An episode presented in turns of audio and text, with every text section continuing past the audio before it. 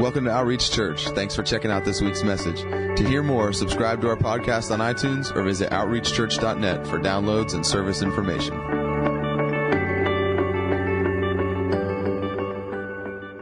Good morning. You know, sometimes someone will ask you, what does holy mean?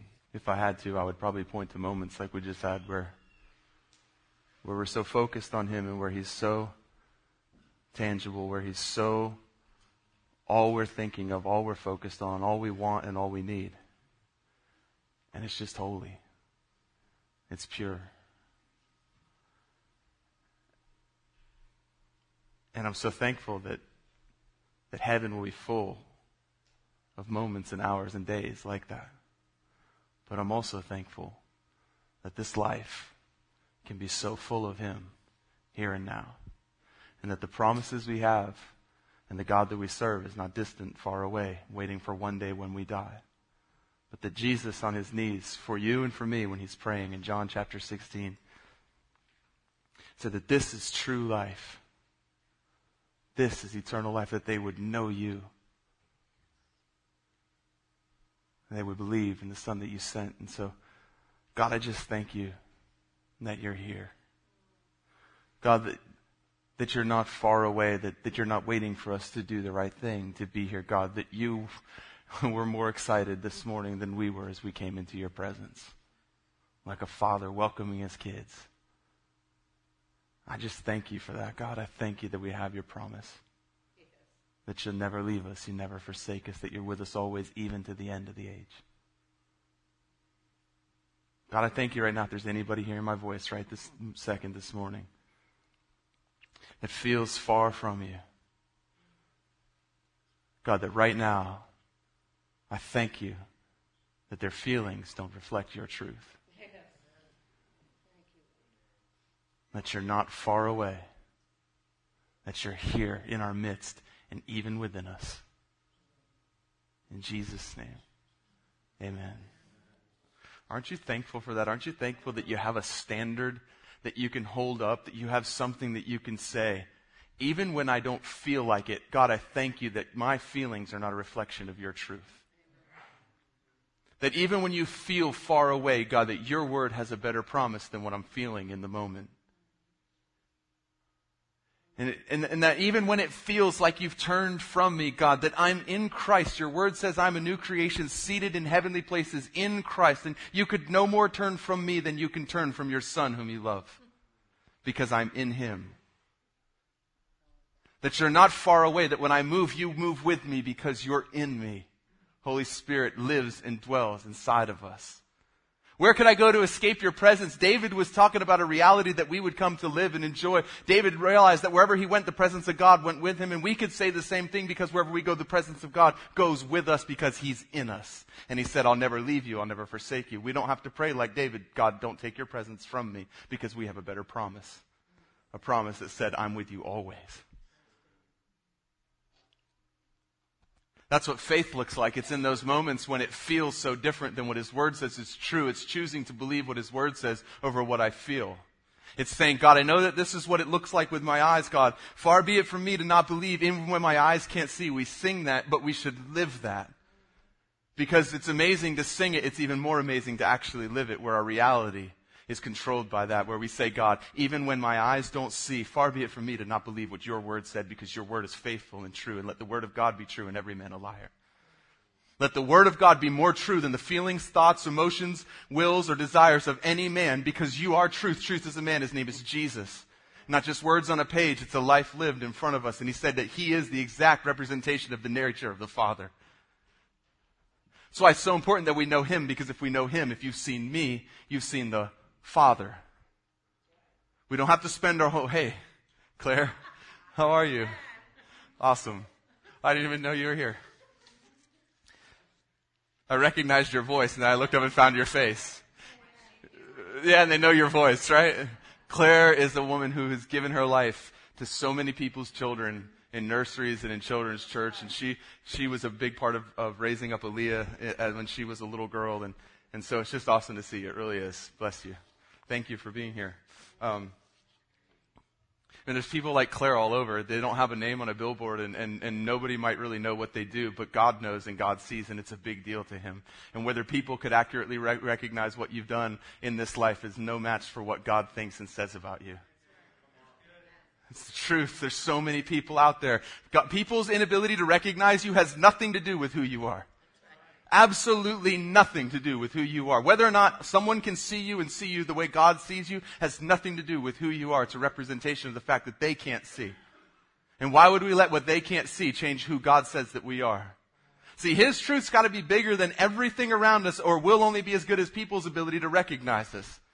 And that's how we get so many people that are hurt and, and discouraged and, and going through life and, and feeling like, well, no one even notices. Why do you care if no one notices? You're not doing it for them anyways. It says that you're doing everything as if unto the Lord.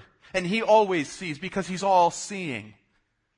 So He's seen everything that you've gone through and everything that you've done. He's seen, and what is done in secret, He'll reward in public. And don't worry if His timing isn't the same as yours.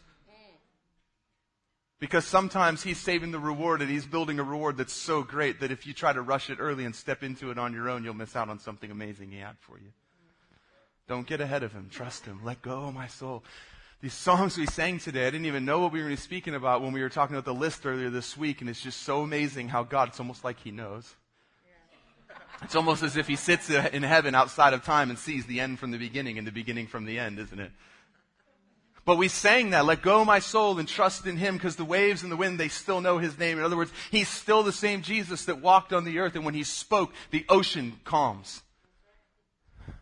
He hasn't lost his ability. He hasn't lost his power. He's not in heaven going, I wish I could go back down there. He's in heaven saying, I'm glad they're there because I'm there in them. Because it was better that I go so the Holy Spirit could come. Well, that's not just for me and you so that we can put on a show for each other and entertain each other. It's for the world because God came because he, uh, Jesus came because God so loved the world. So if it was better for the disciples, it was better for the world. If it was better for you and I, it's better for the people around us. And the only reason why we laugh and we scoff and we don't believe that is because we're not actually believing what he said and walking in the fullness that's available. That's the truth, right? And that's not condemnation, that's excitement because that's saying if he said it, it's true and it's up to me to actually go after him and live a life that where my reality aligns with his truth. Not to sit around and say, God, I just don't understand why you would say these things and my life looks like that. God's probably in heaven saying, I just don't understand why you would live like that when I said this. So many of the questions we ask him would be a whole lot better if he turned around and asked them to us. They'd make a whole lot more sense. Because we're on earth asking God, why on earth does my life not look like you said it would in heaven? And God's in heaven saying, why on earth are you living like that when I sent my son so you could live like this? Why are you settling? Why are you living so far below where Jesus came and gave his life and lived a life of an example for you? Why are you settling for something so much smaller and have such a skewed picture of who I am by looking at things that were dim representations when I gave you my son and the word declares that he is the exact representation of the nature of the Father. If I can't find it in Jesus' life, then I should stop identifying the Father by it because he's the exact nature, the exact representation. Open your Bibles if you have them. Um, so that was just free. Um, to 1 Samuel 8.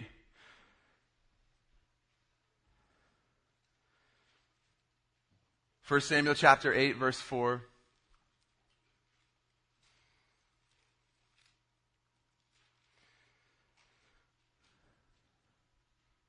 God, I just thank you that your word is alive. God, I thank you that as I read these words, God, it's your word speaking, that it's spirit breathed and there's life in it.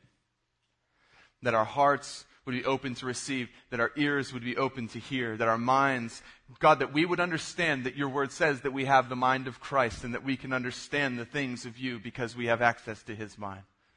Holy Spirit, that you would reveal to us the deep things of the Father, that our hearts would receive, that that seed would bear fruit in our lives, and that in, in so doing, that men would taste and see that you're good, Father, because of the fruit of our lives.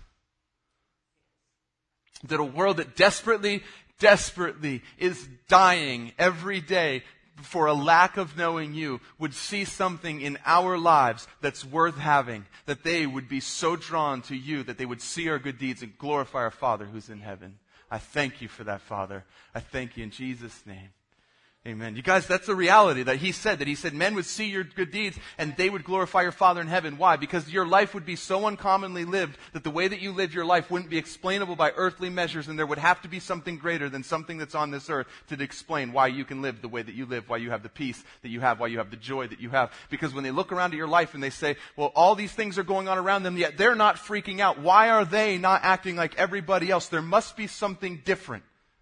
And all that comes from your mouth is what? His praise is ever on my lips. So everything that I'm going through, His praise is constantly on my lips. And so if there's anything that they're going to attribute the way that I live my life to, it's not going to be me standing up there and saying, well, you know, brother, it's just because I'm such a, you know, I'm just a patient person. And, and I've, I've spent so much time, um, you know, just really cultivating this personality and all this stuff that sometimes we're tempted to do because we want people to think that we really have something when we really do have something. We just don't realize the most important thing that we have is Him.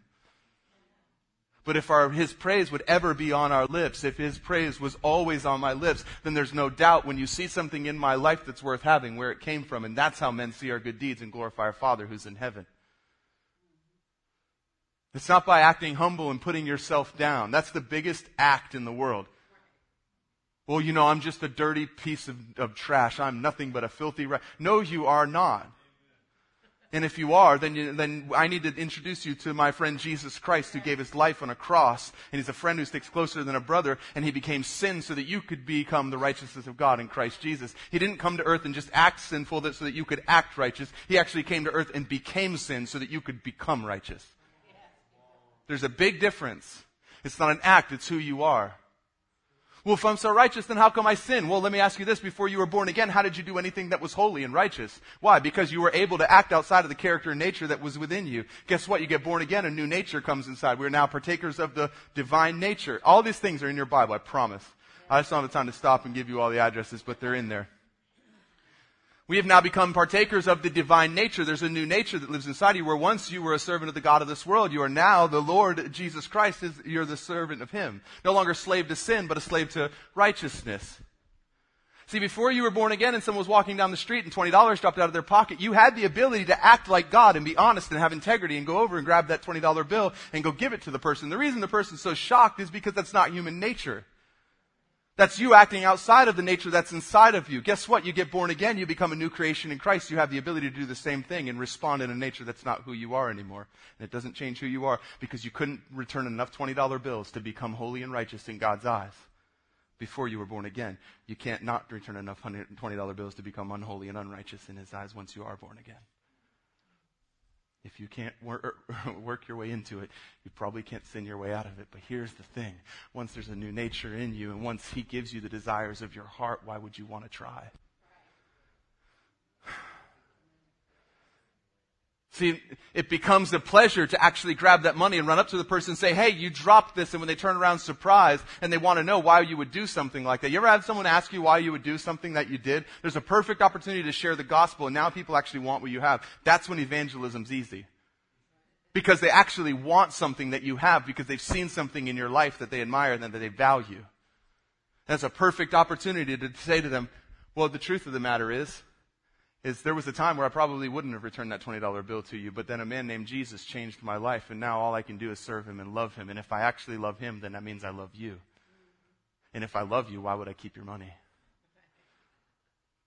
See, loving people fulfills all the commandment of, well, loving God and loving people fulfills all the law of Moses and the prophets. All the commandments are fulfilled in these. Love the Lord thy God with all thy heart, mind, and soul, and love your neighbor as yourself. If I love you, I'm not going to do the things to you that I wouldn't want you to do to me. I'm going to be honest with you because I want you to be honest with me. And I'm not doing it so that I fulfill a commandment. I'm doing it out of genuine love. That's why it's no longer a burden. I'm not going, I really want to lie, but I know God might smite me. See, we've moved beyond, is it sin? And we've moved into, God, what do you look like? And what does it look like to represent the kingdom of heaven in this circumstance? And that's where honesty becomes a natural response. Why? Because He's honest and He's in me. And I'm called to live like Him. Why? So that I can represent the Father to the world. I'm not, I'm no longer representing the God of this world, who was formerly I was of. Now I have a new king. There's someone new on the throne, and my pleasure is to represent him to the world. So a kind word turns away wrath isn't an obligation and it's not a formula. It's a truth that I live in. What comes out of me when people are wrathful is kindness, not because I want the word to work in my life, not a formula so that you'll be nice to me and stop being mean to me. It's so much deeper than that. When you respond to me in wrath, all that can come out of me is kindness because that's all that's in me.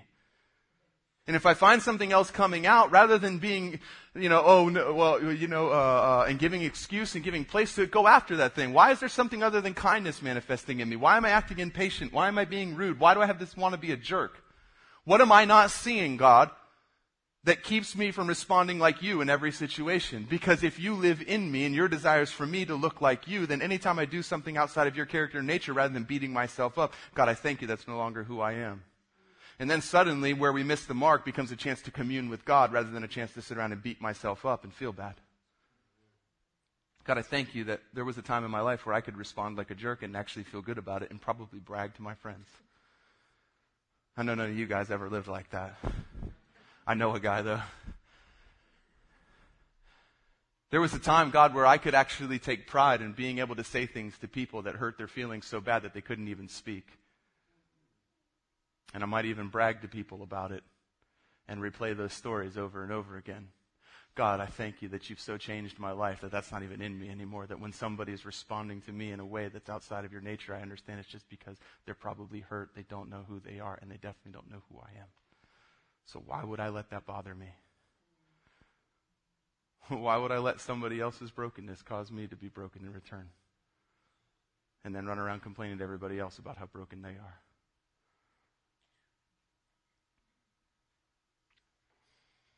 I think 1 Samuel chapter, chapter 8. Are we all there? Then all the elders of Israel gathered, gathered together and came to Samuel at Ramah and said to him, Behold, you've grown old and your sons do not walk in your ways. Now appoint a king for us to judge, for us to judge us like all the nations. But the thing was displeasing in the sight of Samuel when they said, Give us a king to judge us. And Samuel prayed to the Lord.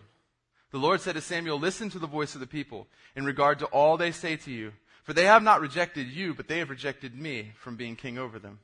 Like all the deeds which they have done since the day I brought them up from Egypt, even to this day, in that they have forsaken me and served other gods, so they are doing to you also. Now then, listen to their voice. However, you shall solemnly warn them and tell them of the procedure of the king who will reign over them. So the people of Israel have been brought out of Egypt, and they were led by shepherds who were appointed by God, and everybody knew that they were God's man to lead. And then it came to the time of prophets where God would speak through a man. The man would speak to the people. It would be confirmed by God, and they would know that he is the prophet of God. And they see that Samuel's getting old. And they want to have a king. And so they come to Samuel, and they say to him, I love this. Because we can find out so much about what people are doing and saying to us by looking through the Word and seeing what people were doing and saying to them. It says, Behold, you've grown old, and your sons do not walk in your ways. Now appoint a king for us to judge us like all the nations. They come to him, and the first thing they do is they try to flatter him a little bit. Samuel, you're a good man. This is not about you, but your sons. So you're getting older, Samuel, and, and we know that you're a great man, but your sons, they're not walking in the way of God the way that you do. They're trying to flatter him a little bit. Why? Because they have an agenda. They have something that they want from him. We have this distorted thing out there that we call honor, which is where we say things to people that we don't really mean to get them to respond in a way that we want them to respond. That's not honor, that's flattery. Flattery always has an agenda. Saying something from your lips that you don't mean in your heart is not honoring somebody. So if what you want to say about them in your heart shouldn't come from your lips. Keep it quiet, but don't stop there. Get alone with God and ask God, why is there something in my heart that would be dishonorable to come from my lips? And why is it that if I was to say something out of my lips that's in my heart right now, I wouldn't want to say it to people? God, why would I have to say something with my mouth that I don't believe in my heart in order for it to sound okay to people? Because flattery has an agenda. It has something that it wants. It has something that it seeks, and that's not love because love doesn't seek after its own. So when people come to you and the first thing they do is flatter you, be really careful because the next thing that coming is probably not in your best interest. It's probably in theirs. I'm serious. That's why we need discernment, you guys, because you can get swept away by that stuff. If you don't know who you are in Christ, then you're not okay. and you don't realize how okay you actually are in Him, you don't understand the fullness of your redemption. You're not finding your worth and your value by every single day loving the fact that He sent His Son to die on a cross for you and thought that you were worth the blood of His Son. You're very susceptible to being flattered because you're walking around like a puppy hoping someone scratches you behind the ear. And when the person scratches you behind the ear, you'll follow them anywhere as long as they keep scratching every now and then. Even if they kick you every now and then when they're mad. So they come to Samuel with a little bit of flattery. Samuel, you've grown old, and your sons, you know, you're a great man, but your sons, and so, and then they say this, and then they reveal what's in their heart. Give to a, give us a king to judge us like all the nations. You know what I love? I love this, that it says that this thing was displeasing to Samuel, and he prayed to the Lord. The longer I live, the more I understand that when people say something to me that's displeasing, rather than voicing out of my displeasure and answer right back to them, the wise thing to do is take it to the Lord and respond from what He's saying, not from my displeasure. I love that what they were asking for wasn't God's heart. God reveals it. And Samuel had every right to not like what they were saying. But rather than spouting off his mouth and immediately having an answer that came from his own displeasure, he gets alone with God and seeks God's voice and speaks from what the Father's saying rather than from his own displeasure. There's wisdom in that. It's almost like all scripture is God breathed and given to us for teaching and correcting. You realize when Paul was saying that, the New Testament wasn't wrote yet. He was actually writing the New Testament. So he had to be speaking to the New Testament church about the Old Testament. Don't ever fall for this logic that the Old Testament is irrelevant to today. The trick is in knowing what was just for then, what was just for us, and what was for both. And that's why we need the Holy Spirit to make His Word alive to us and have discernment and understand a, a, a workman rightly able to divide Scripture. Why? Because some things have nothing to do with who you are in Christ, and some things still have everything to do with who you are in Christ. And knowing which is which will be a great help to you. Otherwise, you'll be tempted to either just reject every bit of it or accept every bit of it, and then you find yourself all screwed up. Yeah, because then you're checking your tags, finding out if your cotton's blended because somebody told you that you can't get tattoos, and in the same verse you saw that if you can't get tattoos, you can't wear blended fabric either. Or you drive by a farmer's house and you're tempted to want to call down fire on them and tell them they're sinful because they got two different kinds of crops planted in the same field. So you can get weird quick.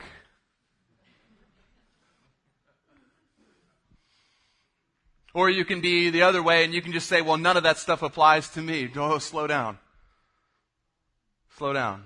Because Paul was writing to the New Testament church, to the New Covenant church, to the church that was alive on the earth after Christ died and gave his life. And he said that all scripture is breathed by God and profitable for correction, and teaching, exhortation. See, we want to apply that just to the New Testament. The problem is, is they didn't have the New Testament. He was writing it when he wrote that.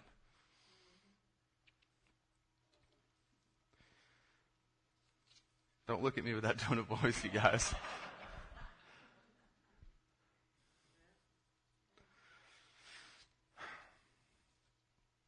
So, a few things about this request. One, when did God ever make it up to the Israelites to decide what was next? When did God ever say, you guys, I want you to worry about who's going to lead you? I want you guys to sit around and count the years that the prophet has left on the earth, and I want you guys to try to figure out what should happen next. When did God ever ask the Israelites' opinion over who should rule over them? When did he ask them when they were in the fields, hey, do you guys mind if I send a man named Moses? To bring you out of here. He didn't. I don't even recall him asking Moses. It was pretty much a tell. Go to Pharaoh, say this. We would, we would do well to know when God's telling us to do something and stop treating it like it was a request.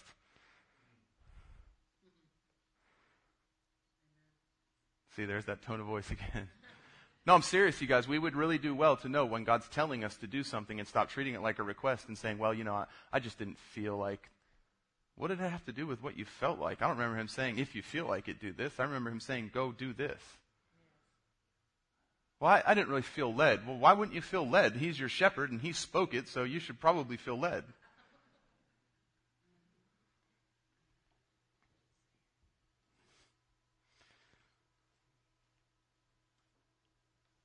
So the second thing is this is they reveal what's going on in their hearts by the request that they make to Samuel. If they would have just stopped for a second and listened to themselves, they would have understood why they were saying what they said because they said, Give us a king like all the other nations. Here's the thing they were never called to be like all the other nations.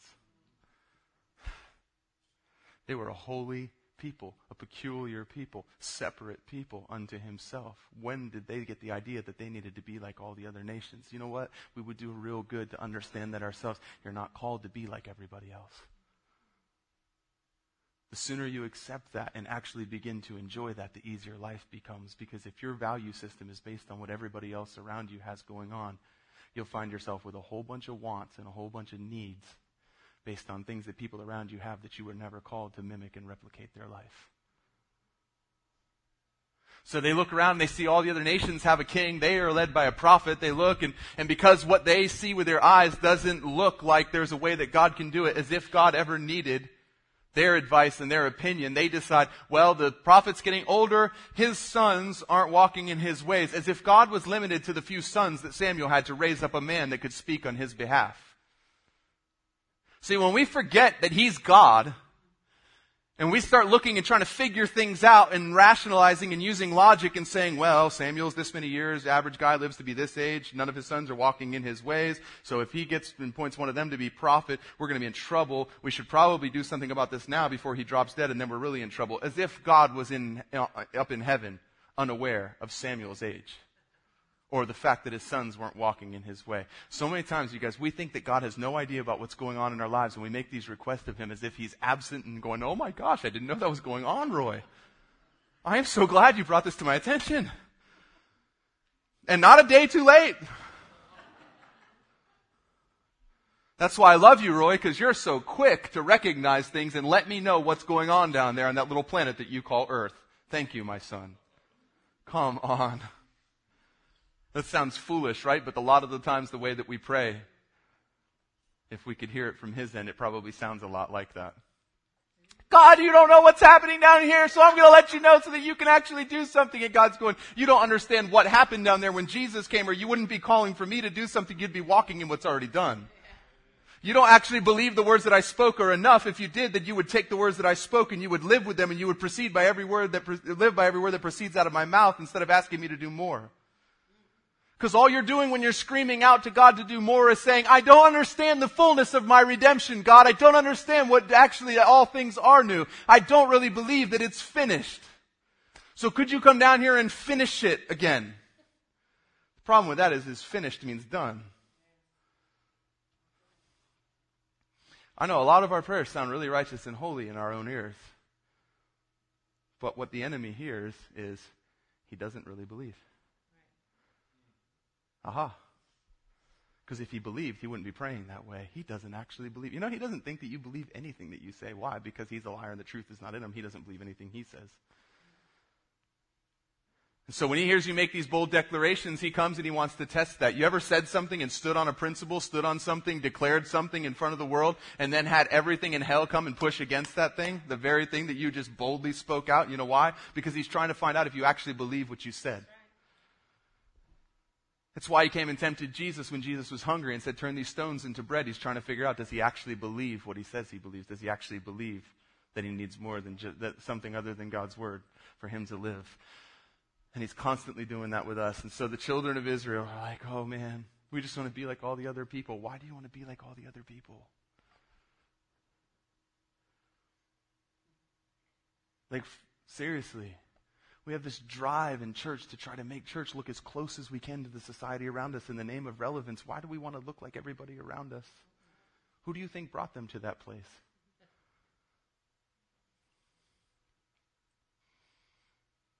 And we're so busy trying to be relevant that we're actually rewriting what Scripture says so that we don't offend people. And all we do is this we fight on a certain mountaintop for long enough until there's enough people fighting against us, and then we abandon that mountain and we retreat to the next one. Then we fight there until there's enough people fighting against us, and then we retreat to that mountain. And every single time we do it, we make the word of God to none avail. Because what we're saying is, is, well, I'll fight for this, but as soon as there's more people fighting against this than there are fighting for it, then I'll give in and we'll secede that hill and we'll say, okay, well, that's okay, I guess. But, and I feel like there's so many things, you guys, right now in our society, we are at a crucial time where society is trying to change and trying to define for us what the Word of God says. And if Christian people don't actually stand on the Word and believe the Word and in love communicate God's truth to people without coming across like jerks, but coming across as truthful and sincerely loving people, we will abandon every single hill and all that we'll have left is, well, I do believe that there's a God in heaven, that, that, that he sent his son to die on a cross. And then along comes a group of people that says, you guys, you know that actually being raised again from the dead is physically impossible. And now the battle's there because we've, we've abandoned every single battle along the way. We've given in to every single world opinion. And because it was easy to say something is wrong a hundred years ago when the majority of society that didn't believe in God said it was wrong. Now all of a sudden when the majority of society that doesn't believe in God says it's right, suddenly that's speaking so much louder in our ears than actually His Word that we're starting to line up what we believe with what society around us says. And in the name of relevancy, we're becoming absolutely useless to the world around us because what good is salt if it loses its savor? You weren't called to be relevant, you're called to be salt.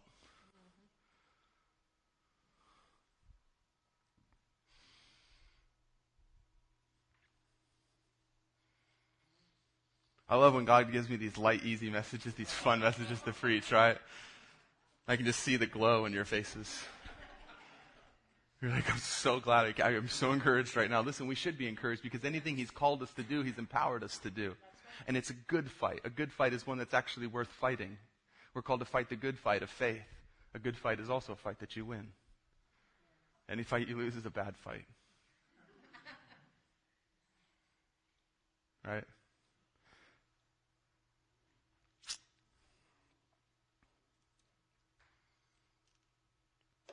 So, one of the saddest verses in the Word to me is right here, 1 Samuel 8:22. The Lord said to Samuel, "Listen to their voice and appoint them a king." You can almost hear it when you read it. You can hear God looking at them and saying, "Oh, they don't understand.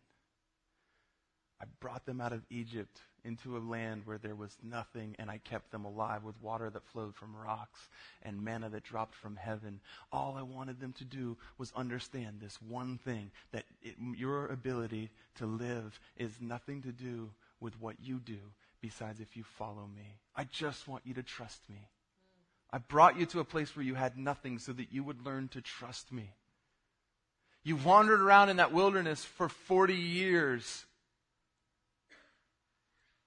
and I finally get you to a place where I bring you into the promised land. I bring you into a place that flows with milk and honey. Now you're eating from vineyards that you did not plant and you're drinking from wells that you did not dig and you're enjoying the fruit of someone else's labor. And I've brought you to this place that I said I would even when you couldn't see how. And I defeated the enemy and I drove them out and all you had to do was just take up your sword and actually believe that I was doing it. Sometimes all you had to do was just break pots and light lanterns or march around buildings. You guys, all I wanted you to do was get to a place where you actually trusted me to the point where if I was all that you needed, then I was all that you needed. And now here you are looking around and panicking because you want to be like everybody else. And because you don't actually trust that I have a plan for what's next after Samuel dies and you're in a panic. If we really believe that He is God, that He has a plan for my life, there's no need to panic no matter what happens. There's no need to run to Him in terror as if He's unaware. Oh God, you just don't know what's going on down here. I'm telling you. Write down your prayers. And go back and look at them sometimes and see how much of it sounds like you trying to inform God of what's going on down here as if he's unaware or uncaring about your situation. And so here they are. And the root of this problem and why they wanted to be like everybody else was this. They lost sight of the fact that he's good, that he loves them, that he has a plan for them, and that he's better than anything they could conceive in their own mind. Had they understood and believed that, they never would have asked Samuel for something outside of what God was already giving them. If we lose sight of Him, you guys, today, and start to determine what we need or want based on anything else, but especially based on what those around us have, we can find ourselves asking for or wanting things that are completely outside of His wishes and His desire. And the scariest part about that is, is that sometimes He'll let us have them. Because he didn't want them to have a king. But he gave them what they asked for. He even tells Samuel, Tell him I'll give him a king, but warn them of what it will be like. He will rule over you, and you will be a servant to him. He says, It's not going to go well, you guys, but I'll give you what you want because you keep asking for it.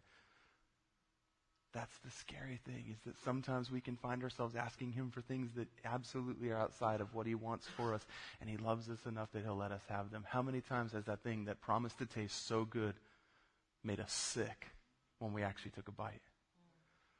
That thing that promised to be so good. It looked so good. It looked so attractive. It was going to be so good.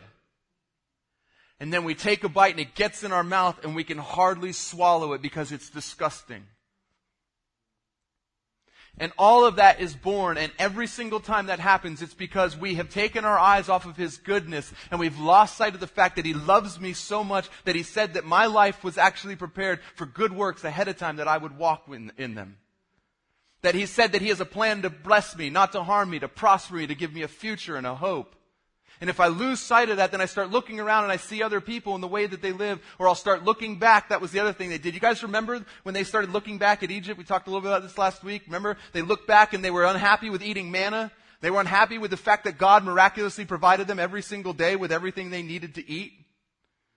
And they looked back and they said, man, it was better in Egypt. Are you kidding me? No, it was not better in Egypt. They were killing you. They were raping your daughters. They were enslaving your sons. You worked all day long in the sun for nothing. No, it was not better in Egypt. Well, we had lemon and garlic. It sounds so silly and we laugh, but you guys, we've done the same things. Because sometimes if we're not careful and we're not being drawn by Him and we're not so assured of the fact that He's good and that He loves me and His plan for me is good, we'll start looking back at our former life and romanticizing it and editing out the parts that hurt and remembering only the parts that we thought were fun for a moment. And we'll forget the consequences that came with it and we'll find ourselves just like the Egypt, just like the Israelites going, I wish we were back in Egypt so we could have lemon and garlic and rape and slavery and murder and abuse and working in the sun for nothing. But see, that part gets edited out because we look back and we're looking back through this filter and we're romanticizing a life that we once lived. But the problem with that is, is that our memory never actually reminds us of the penalty and the, and the hurt and the shame and the guilt and everything that came along with it. And all we remember is the good stuff. And why can't we just be like everybody else? Because you were never called to be like everybody else. Thank God for that. You were called to be a holy people, a peculiar people, something different about your life, set apart, the apple of his eye. He has set his affection upon you. You walk in truth, not in darkness. You actually have light that is light, not light that is darkness. You were never called to live like everybody else. You, what a silly question. Why can't I just be like everybody else? That's a sure sign that you've taken your eyes off of Him and that your eye is no longer single and focused on Him because you're actually looking around and thinking that somebody who lives a life separated from the God of the universe and doesn't know the actual joy and peace that it is to have the filling of the Holy Spirit in their life and to know that their name is written, written, written in the Lamb's Book of Life. That doesn't daily walk in communion with Him, understanding that I'm a son and He's a loving Father, and I'm looking at their life and seeing something in their life that I want. Come on. That's a sure sign that I've taken my eyes off of Him.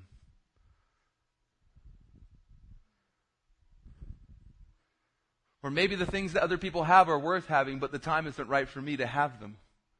Because I'm not mature enough and God hasn't finished what He wants to do in me and established what He wants to do in me. And if He was to give me that now, I wouldn't be able to steward it wisely and it would actually harm me. And maybe God loves me enough to say, that is good, that is a blessing, and that is for you, but it's not right now. You ever have a kid that just wanted something so badly? No? You can borrow Jackson for one day. He always wants something. He's relentless. You ever have a kid or somebody that you know that wants something so badly that they'll settle for a cheap version of it just so they can have that thing that they want so badly? And you're looking at them and you're going, listen to me, that's $5 and you can get it today. That's $20 and it'll take you a month. But I promise you, if you will just wait, the $20 version is 50 times better than the $5 version. Don't waste your money. Don't waste your life. What you can have today is not as good as what you can have if you wait for God's timing. Don't grab hold of it early. The cheap version is never as good as the real thing. You get what you pay for, right? Like you get what you pay for in life. Well, guess what? You get what you wait for in Him. In the world, you get what you pay for. In God, you get what you wait for. So wait upon the Lord. Those that wait upon the Lord will be renewed in their strength. They'll rise up on eagle's wings. Why do you want to run around on the ground with a bunch of turkeys when you could wait a little bit and you could soar like an eagle? I'm serious, you guys. Stop. Don't settle for something cheap. A relationship that requires no work is not worth having. Well, it's easy. Yeah, of course it's easy. There's nothing in it that's worth having. I just want to have a nice, easy relationship where I don't have to think about it. Okay, well, get a roommate. Get a dog. You know what? Not even a dog. A dog requires more time and attention than that. Get a fish. Get a goldfish. All you gotta do is sprinkle a few flakes on top. That's what some people want in a relationship is a goldfish relationship where all I have to do is neglect the thing and then sprinkle a few flakes on the top every now and then the goldfish.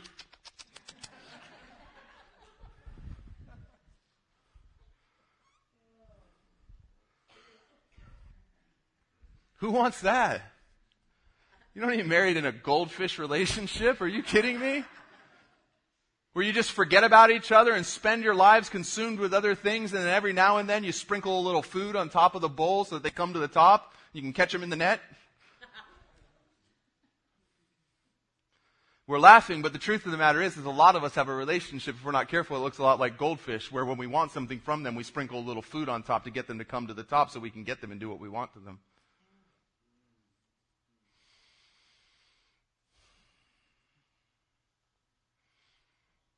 Oh, you're so beautiful, and I love you so much.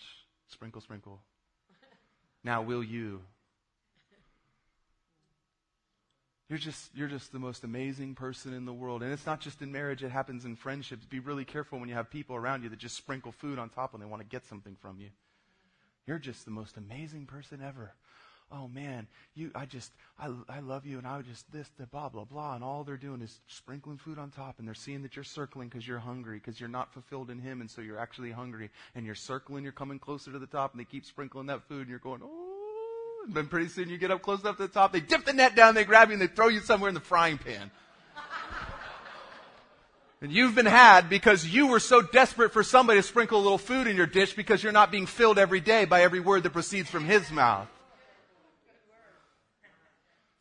Why would you ever fall victim to something like that? It's because you don't believe that, every, that, that you actually are fulfilled by every word that proceeds from his mouth. And so you're actually looking around at stones and thinking that would make pretty good bread. And you sprinklers, you're no better. Because you see a weakness in somebody or you see a need in somebody, you use that to fulfill some need that you have. Life's easy if you just want to live at people's expense and for people's love. Life's easy because all you got to do is figure out somebody that doesn't have anything that's desperate and give them what there is that they want and they'll do whatever you want them to do. Friendships, relationships, and some people have even reduced marriage to that. We're just manipulating each other. Come on, you guys, that's not it. You're not called to have a relationship like a goldfish. You're called to have a relationship like two human beings, like Jesus Christ came and gave an example by laying his life down. By looking at the very one who was actually going to betray him and sell him for 30 pieces of silver. 30 pieces of silver. And he looks at him knowing full well what that one's going to do and says, Yep, he's worth it. I'll go to the cross and die for him. And God in heaven says, Yeah, he's worth your blood. That's what we're called to.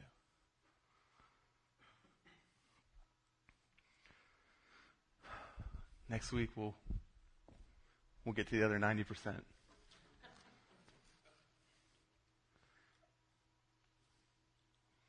I'm just going to close with this.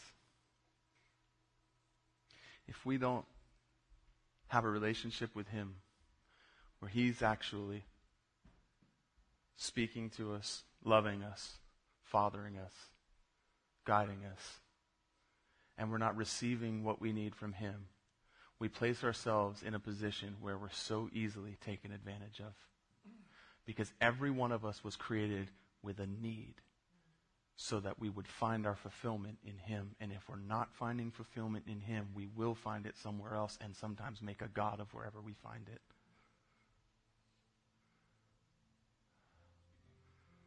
We can make a God out of just about anything. It's not just golden calves made with melted earrings. We can make a God out of a lot of things. Because whatever it is that fills the need that we have in our life for God will make a God for a season. The problem is, is that those mute idols, like the word tells us, can't give us what it is that we were designed for, and that's intimacy with the Father. And from that place, we live for others. We live from love for others, not for love from others. That's what we're called to. That's what this life is. It's being so filled with love that we live for others from His love, not from others for their love. People aren't goldfish. You don't have a little bag of food in your back pocket. People are souls and they're human beings that were created in the exact representation and in the image and likeness of God. And they need somebody who can see beyond their own needs because their needs are actually fulfilled by the Father, that their eyes are open enough that they can see the need that others have and show them the way to the one who holds everything they're looking for, rather than seeing them as an easy person to take advantage of.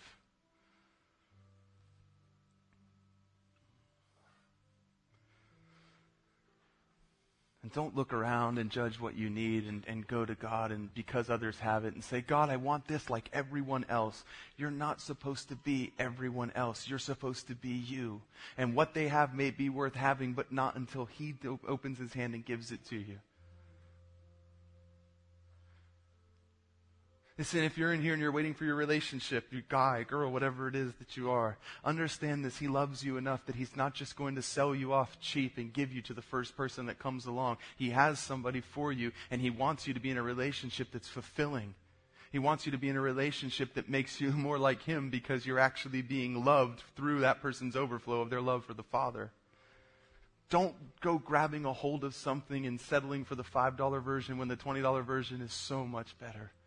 Don't sell yourself cheap. Don't settle cheap.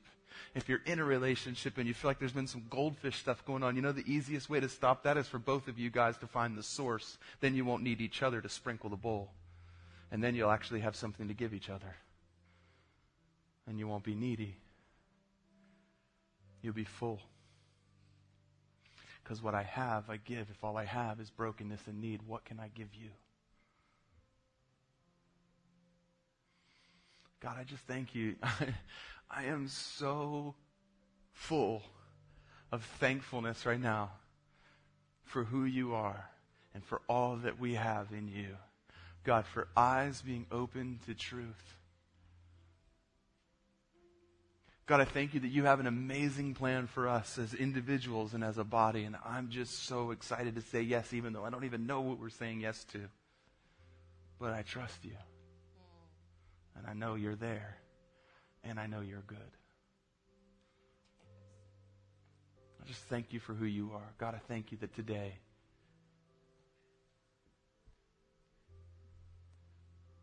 every single day, that you're speaking, that you're loving, that you're guiding. God, I thank you that you can't ignore me because I'm in your Son, but you wouldn't want to ignore me because you're the one that placed me there.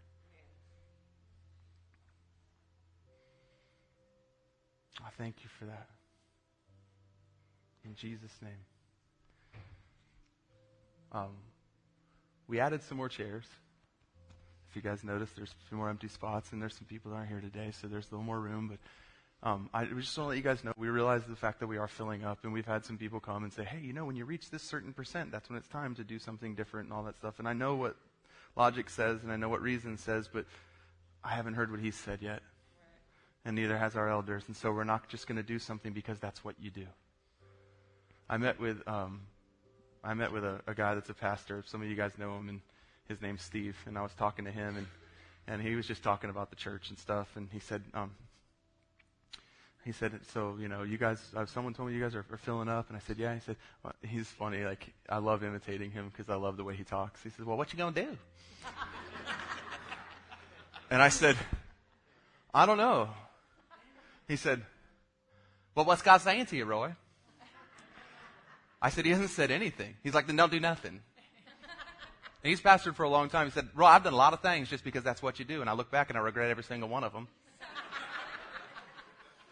and so if he's not saying to do anything, just keep doing what you're doing. He'll tell you when he needs to. I thought that was sage advice.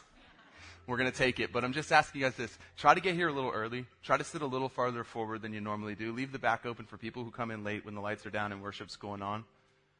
And pray for us. Pray for, for me and the, and the elders, the leaders of this church, that we'll just hear from God and we'll know what to do. And I just don't like the idea of doing two services. That's the natural thing to do. I feel like it creates two different church families, and I'm just not excited about that. So if it's, if it's God, you know, you know, I feel like the children of Israel a little bit. God, you know it creates two services. And you know, start. But but but really though, I just want to make sure that we're doing exactly what He calls us to do and not doing anything ahead of anything. So just be praying for that, and thank you guys for that. Thank you that we have this this real, genuine family here where we can just talk to each other and we don't have to act like we have everything figured out and oh, we've got a plan. You don't know what it is, but we do. Well, I don't have a plan right now except for this. The same plan we had when we started five years ago with a few people. We'll just do what He tells us to do and be faithful and go where He says to go. Still the plan. It's worked so far. Um, we love you guys. Find some people that, that you don't know before you leave. Say hey to them. Find some people that you kind of know. Get to know them a little better. Maybe have lunch with somebody. Start building relationship. That's what it's about, you guys. That's what sustains us through life. When things get hard, it's about having real relationships with people. So find somebody. Say hey to them before you leave. Our prayer team will be up front. What? Oh, oh, real quickly. Timo and Julia, stand up where you guys are. They didn't know I'm going to do this, but um, but Timo and Julia have in their heart to adopt, and they're going through the home inspection stage, and they're going through all the paperwork stage and making everything official.